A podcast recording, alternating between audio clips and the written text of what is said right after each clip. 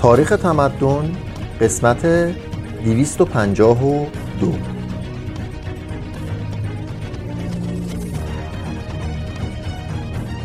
فصل نهم قیصر. 100 الی 44 قبل از میلاد.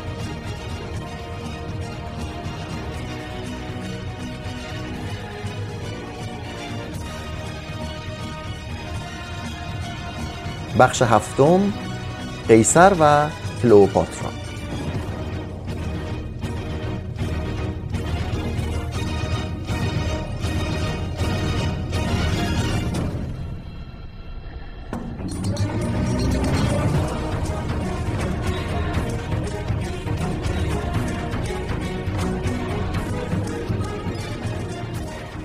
از زمان مرگ بطلمیوس ششم 145 قبل از میلاد. مصر به شتاب رو به تباهی گذارده بود. شاهانش دیگر از عهده حفظ نظام اجتماعی یا آزادی ملی بر نمی آمدند.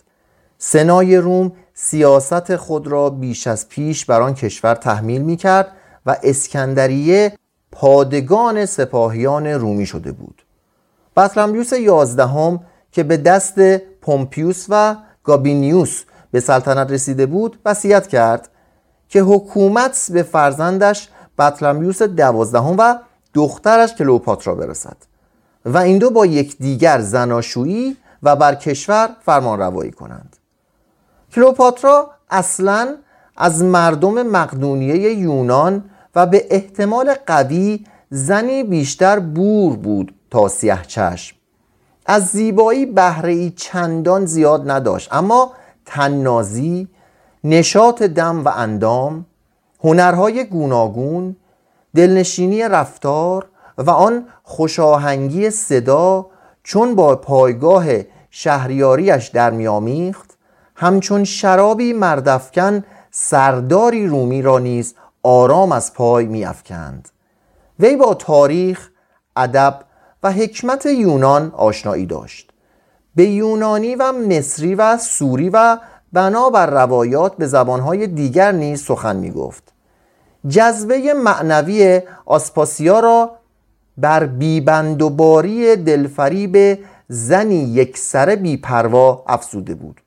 آوردند که دو رساله یکی در پیرامون افزار آرایش و دیگری درباره موضوع جالب اوزان و سکه های مصری نوشته است. فرمانروا و کشورداری توانا بود. بازرگاری و صناعت مصر را رونقی به سزا بخشید و در شعون مالی کاراگاهی ورزیده به شمار می آمد حتی به روزگار عشق بازی با این خصال شهوت پرستی شرقی سنگدلی و بیپروایی که رنج و مرگ از آن برمیخواست و جاه طلبی سیاسی که سودای امپراتوری در سرش میپروراند و هیچ قانونی جز قانون کامیابی نمی شناخت همراه بود. اگر مزاج تند و آتشین بطالسه اخیر را به ارث نبرده بود چه بسا به آرزوی خیش که شهبانویی بر قلمروی مدیترانه یگانه بود می رسید وی دریافت که مصر دیگر نمی‌تواند مستقل از روم باشد و دلیلی ندید که خود هر دو کشور را یک جا زیر فرمان نداشته باشد.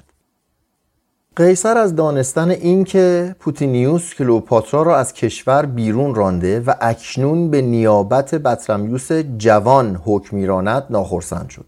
وی در نهان کس در پی کلوپاترا فرستاد و او نیز پنهان نزد قیصر آمد. کلوپاترا برای آنکه به قیصر برسد خود را در ملافه نهان کرد و آن ملافه را خادم وی آپولودوروس به درون قرفه قیصر برد.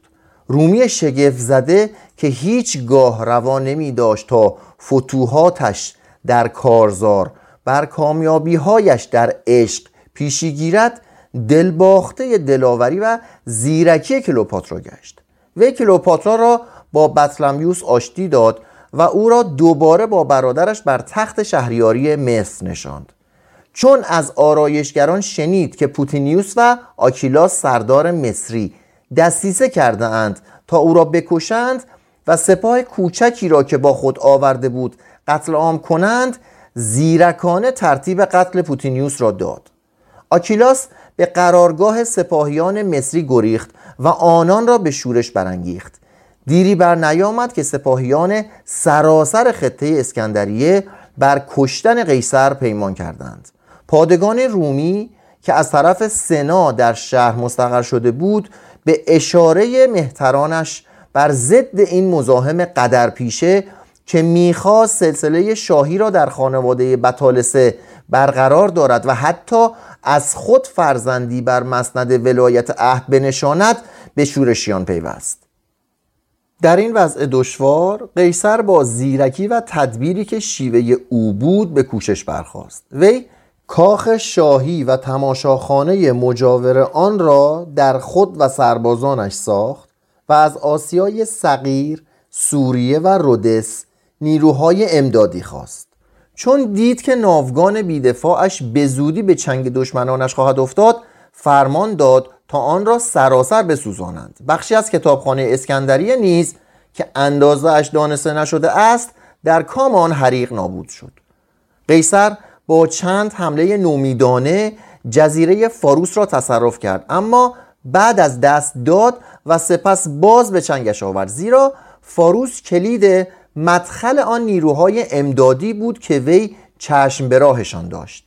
در یکی از این نبردها هنگامی که مصریان قیصر و 400 تن از سربازانش را از روی آببندی ساختگی به دریا انداختند وی خود را با شنا زیر باران نیزه به ساحل نجات رساند. بطلمیوس دوازدهم که شورشیان را پیروز پنداشته بود از کاخ خیش بیرون آمد و به شورشیان پیوست و از صفحه تاریخ ناپدید شد. چون نیروهای امدادی از راه رسیدند قیصر مصریان و پادگان سنا را در نبرد نیل تارومار کرد. وی وفاداری کلوپاترا را به خود چنین پاداش داد که برادر کهترش بطلمیوس سیزدهم را همراه او به شهریاری برگزید و برادر نیز در عمل همه اختیارات خود را به فرمانروایی مطلق کلوپاترا واگذاشت. معلوم نیست که چرا قیصر نه ماه را در اسکندریه گذراند در حالی که سپاهیان مخالفش نزدیک اوتیکا بسیج می شدند و روم که به تحریک کایلیوس و میلو به انتخاب اصلاح طلبانه برانگیخته شده بود بیتابانه در انتظار او بود تا با مدیریتش امور را سر و سامان دهد. شاید میاندیشید که پس از ده سال جنگ سزاوار آسایش و آرامشی کوتاه است. سوئتونیوس می‌گوید که وی اغلب تا بامداد با کلوپاترا مجلس بزن داشت و اگر سربازانش او را به شورش بیم نمی‌دادند با کلوپاترا در سراسر مصر میگشت و چه بسا با زورق شاهانه به حبشه می‌رفت. آخر دست همه آن سربازان به دروازه شهر نمی رسید شاید قیصر از روی زن نوازی نمی‌خواست که کلوپاترا را در روزهای درد زایمانش تنها بگذارد. در سال 47 قبل از میلاد از کلوپاترا پسری زاده شد که کایساریون نام گرفت. به روایت مارکوس آنتونیوس قیصر اعتراف کرد که پسر از آن اوست. بعید نیست که کلوپاترا این صدای شیرین را در گوش قیصر فرو خوانده باشد که قیصر خود بر تخت شاهی بنشیند و او را به زنی گیرد و سراسر مدیترانه را در یک بستر متحد کند. این البته حدس است و حدسی رسوایی آور. و جز اماراتی برای تایید آن چیزی در دست نیست. اما قطعی است که قیصر چون شنید که فارناسس فرزند مهداد ششم پونتوس و ارمنستان صغیر و کاپادوکیا را دوباره به چنگ آورده و مشرق زمین را بار دیگر به شورش بر روم پراکنده فراخوانده است به عمل برخواست فرزانگی او در آرام کردن اسپانیا و گل پیش از مساف با پومپیوس اکنون آشکار می‌شد. اگر غرب و شرق در یک زمان به سرکشی آغاز می کردند شیرازه امپراتوری روم از یکدیگر میگسست و بربرها به جنوب سرازیر می شدند و روم هرگز روزگار آگوستوس را به خود نمی‌دید. قیصر پس از تجدید سازمان سه خود در ماه جوان سال 47 به حرکت درآمد و با شتاب معمول خیش سراسر کرانه مصر را درنوردید و از طریق سوریه و آسیای صغیر وارد پونتوس شد و فارناسس را در زلا شکست داد. دوم اوت همان سال. و این گزارش کوتاه را برای دوستی در روم فرستاد. آمدم دیدم و پیروز شدم.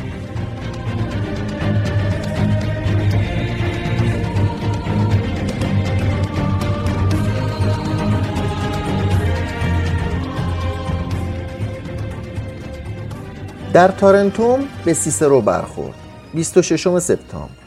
و سیسرو از جانب خود و دیگر محافظ کاران از او پوزش خواست. قیصر با روی خوش این پوزش را پذیرفت. وی از دانستن اینکه در مدت 20 ماه دوریش از روم جنگ داخلی به انقلابی اجتماعی مبدل شده داماد سیسرو دولابلا به کایلیوس پیوسته و لایحه‌ای در القای دویون به انجمن عرضه کرده آنتونیوس سربازان خود را به جان توهیدستان مسلح پیرو دولابلا انداخته و 800 رومی در فروم کشته شده اند به شگفت آمد. کایلیوس در مقام پرایتوری میلو را از تبعید فرا خواند و هر دو با هم سپاهی در جنوب ایتالیا فراهم کردند. و بندگان را برانگیختند تا همراه آنان در انقلابی دار یگانه شوند. این دو در کار خود چندان کامیاب نشدند اما دل قوی داشته بودند.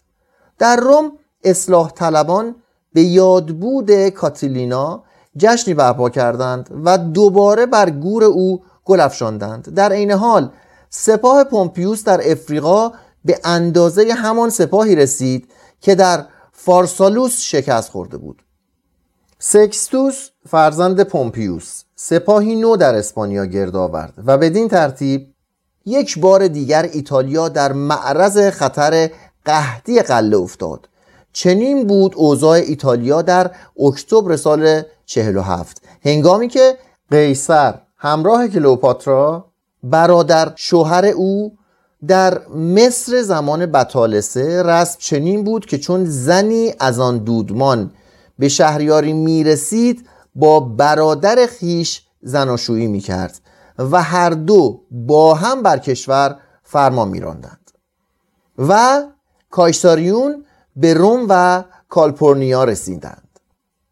قیصر در ظرف چند ماهی که میان نبردهایش فرصت داشت نظم را به کشور بازگرداند. چون دوباره به مقام دیکتاتوری رسید با لغو واپسین قانون صلح و فسخ همه مال و تجاره های کمتر از 2000 سسترس به مدت یک سال در روم اصلاح طلبان را خوشنود کرد و در عین حال مارکوس بروتوس را به فرمان روایی گل سیزالپین برگماشت. به سیسرو و آتیکوس اطمینان داد که جنگ بر ضد مالکیت خصوصی را دامن نخواهد زد و فرمان داد تا های سولا را که توده مردم توحیده از سرنگون کرده بودند دوباره برپا کنند و با این شیوه ها نیز کوشید که خاطر محافظ کاران را آسوده دارد. هنگامی که اندیشه هایش را بر سر کار هواداران پومپیوس باز آورد از دانستن اینکه معتمدترین هایش به سبب تأخیر در دریافت مقرری سر به شورش برداشتهاند و از رفتن به افریقا سر باز می‌زنند دل آزرده شد. چون خزانه توهی بود با مصادره اموال اعیان سرکش وجوهی گرد آورد. می گفت که به عبرت آموخته است که سپاهی به مال فرازاید مال به قدرت و قدرت به سپاه. پس ناگهان میان لژیون های آسی خود پدیدار شد و آنان را گرد هم فرا خواند و آرام به ایشان گفت که از خدمت مرخص شده اند و می توانند به خانه های خود بازگردند و افزود که چون با سپاهیان دیگر در افریقا پیروز شود همه مقرری واپسمانده ایشان را باز خواهد داد. آپیانوس می‌گوید چون قیصر این سخن بگفت همه آنان از اینکه سپه سالار خود را در این دم که دشمنان از هر سو او را فرا گرفتهاند تنها باز می‌گذارند شرمگین شدند. آنگاه فریاد برآوردند که از اسیان خود تایبند و از او به التماس خواستند که ایشان را در خدمت خود نگاه دارد. قیصر با اکراهی دلپذیر این خواهش را پذیرفت و همراه ایشان از راه دریا رهسپار افریقا شد. روز ششم آوریل 46 قبل از میلاد قیصر در تاپسوس با نیروی متحد متلوس اسکیپیو کاتو لابینوس و جوبای اول شاه نومیدیا برخورد. وی دوباره در این نخستین مصاف شکست خورد اما صفوف خود را از نو آراست و حمله آغاز کرد و بر دشمن چیره شد. سربازان به خون تشنه قیصر که گناه این نبرد دوم را به پای گذشت و بخشش او در فارسالوس میگذاشتند از هشتاد هزار سپاهی هواخواه پومپیوس ده هزار تن را بی امان کشتند. زیرا نمی‌خواستند که دوباره با این مردان روبرو شوند. جوبا خود را کشت. سکیپیو گریخت و در یک پیکار دریایی کشته شد. کاتو با سپاهی کوچک به اوتیکا فرار کرد. وقتی مهتران سپاه خواستند که در برابر قیصر از شهر دفاع کنند کاتو مجابشان کرد که این کار ممکن نیست. وی برای آنان که قصد گریز داشتند مال فراهم آورد. اما به فرزندش اندرز داد که خود را به قیصر تسلیم کند. اما خود از این هر دو چاره رو برتافت. شامگاهان را به مناظره فلسفی گذران و آنگاه به قرفه خیش رفت و به خواندن رساله فیدون افلاتون پرداخت. دوستانش که بر خودکشی او بیمناک بودند شمشیرش را از کنار بسترش برداشتند. چون از پاسداری آسودند کاتو خادم خیش را واداشت تا سلاح را باز آورد.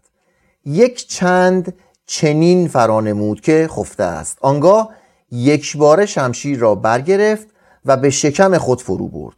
دوستانش به درون غرفه شتافتند و پزشکی روده های بیرون ریختش را به جای خود باز نهاد و زخم را بخیه زد و نواری به روی آن بست. همین که اینان غرفه را ترک کردند کاتو نوار را به کناری زد و زخم را درید و اندرونه خیش را بیرون کشید و مرد. قیصر چون فرا رسید از اینکه فرصت بخشودن کاتو را نیافته اندوهگین شد. وی فقط توانست که از گناه پسر او درگذرد. اوتیکاییان مرده آن رواقی را با شکوهی تمام تشییع کردند. تو گفتی می‌دانستند که اینک جمهوری را که کم و بیش پنج قرن از عمر آن گذشته بود به خاک می سپردند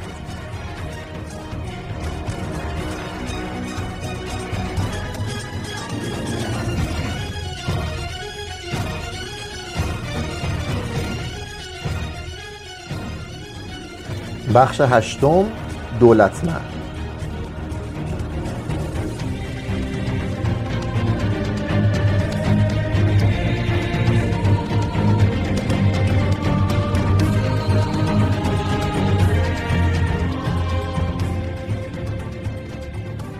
قیصر پس از آنکه سالوس را به فرمانروایی نومیدیا منصوب کرد و ایالات افریقا را سر و سامانی تازه داد در پاییز سال 46 به بازگشت. سنای حراسان که برآمدن حکومت پادشاهی را نزدیک می‌دید قیصر را برای مدت ده سال مقام دیکتاتور داد و چنان آینی برای ورود پیروزمندانه او به روم مقرر داشت که تا آن هنگام مانند نداشت. قیصر به هر یک از سربازانش پنج هزار درهم آتیکی سه هزار دلار پرداخت. یعنی بسیار بیش از آنچه به ایشان وعده داده بود. 22 هزار خان برای شهروندان گسترد و از برای سرگرمی ایشان یک نبرد دریایی نمایشی با شرکت ده هزار تن ترتیب داد. در آغاز سال 45 رهسپار اسپانیا شد و در موندا واپسین سپاه هوادار پومپیوس را شکست داد. چون در اکتبر به روم رسید سراسر ایتالیا را در آشوب یافت.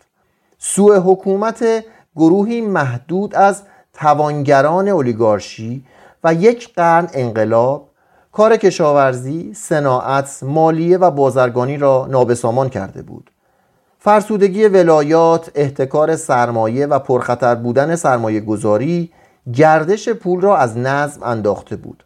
هزاران آبادی رو به ویرانی گذارده صد هزار مرد از کار تولیدی به جنگ بازخوانده شده روستاییانی بیشمار به سبب رقابت قله بیگانه یابندگان نظام املاک وسیع به توده توهیدست شهرها پیوسته بودند و با اشتیاق به وعده های مردم فریبان گوش می‌دادند.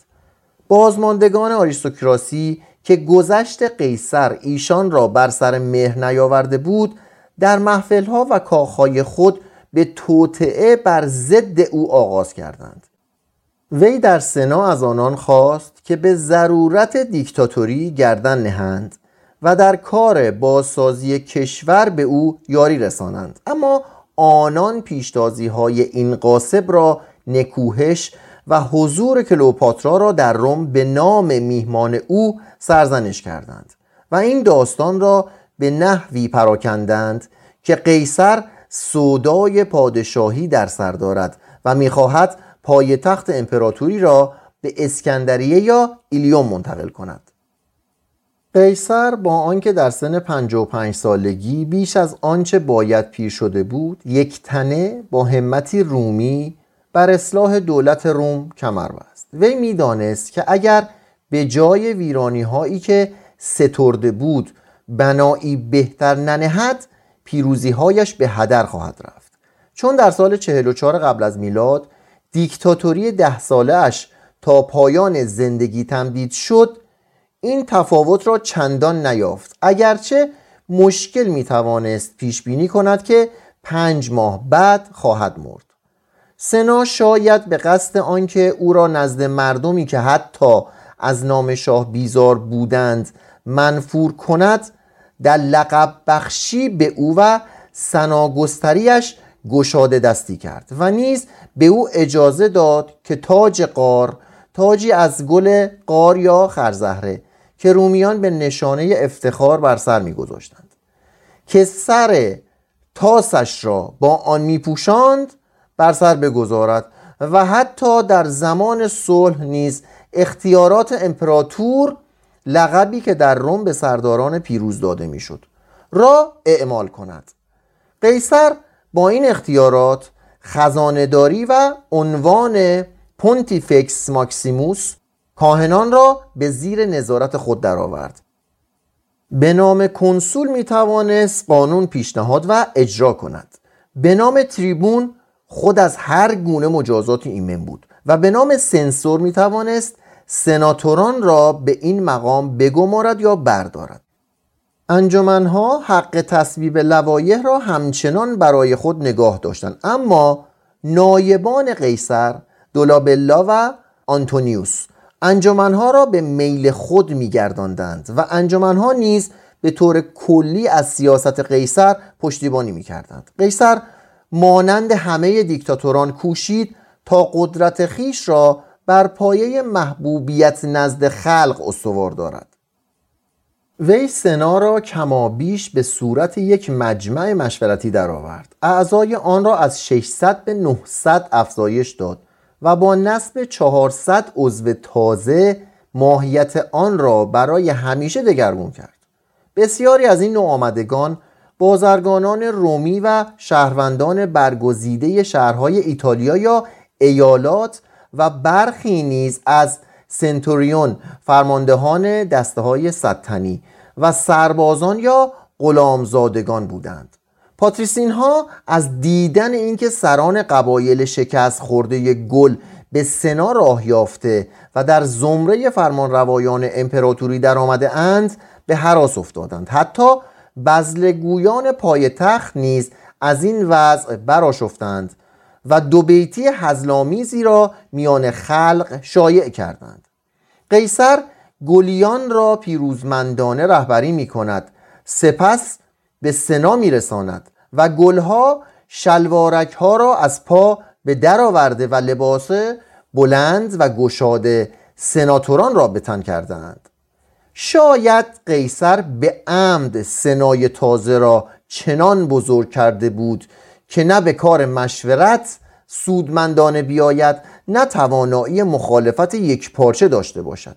و یک گروهی از دوستان خود بالبوس، اوپیوس، ماتیوس و دیگران را به عنوان اعضای یک هیئت اجرایی غیررسمی برگزید و با واگذاری جزئیات کارهای منشیگری حکومت و دقایق کشورداری به بندگان آزاد شده و بردگان سرای خود پایه بروکراسی امپراتوری را نهاد. به انجمن اجازه داد تا نیمی از متصدیان امور شهر را انتخاب کند و نیمی دیگر را نیز خود با توصیه هایی برمیگزید که انجمن همیشه میپذیرفت. به عنوان تریبون می توانست تصمیمات تریبون ها یا کنسولان دیگر را وتو کند. عده پرایتورها را به 16 و خزانداران را به چهل افزایش داد. تا کار شهرداری و دادگستری زودتر سامان یابد. امور شهر را خود در همه وجوه زیر نظر گرفت و هیچ گونه ناشایستگی یا گشادبازی را نبخشید. در منشورهایی که برای حکومت شهرها به افراد میبخشید فساد در انتخابات و نادرستی مأموران حکومت را سخت نهی کرد و کیفرهای سنگین برای آنها نهاد. برای آنکه به تسلط رسم خرید نظم آرا بر زندگی سیاسی پایان دهد یا شاید نیروی خیش را در برابر شورش توهیدستان حفظ کند کولگی ها را از میان برداشت. جز برخی انجمنهای دیرینه یهودیان را که بیشتر جنبه مذهبی داشتند. خدمت در هیئت‌های منصفه را منحصر به دو طبقه بالادست کرد و حق دادرسی در دعاوی بسیار خطیر را برای خود نگاه داشت. وی غالبا بر مسند قضا می نشست و هیچ کس در خردمندانگی و انصاف احکامش انکار روا نمی داشت به حقوقدانان زمان خود پیشنهاد کرد که حقوق موجود روم را به نظم آورند و مدون کنند. اما مرگ زودرسش این طرح را عقیم گذاشت. قیصر کار برادران گراکوس را از سر گرفت و میان سربازان دیرین خود و مردم توهیدست زمین بخش کرد. این سیاست که بعد از جانب آگوستوس دنبال شد آشوب کشاورزان را چندین سال فرو خواباند برای آنکه از تمرکز دوباره و سریع زمینداری جلوگیری کند حکم کرد که زمینهای تازه را نمی‌توان تا 20 سال فروخت و برای آنکه توسعه بردگی را در روستاها متوقف سازد قانونی گذاشت که به موجب آن یک سوم کارگران کشدارها باید از آزاد مردان فراهم آیند.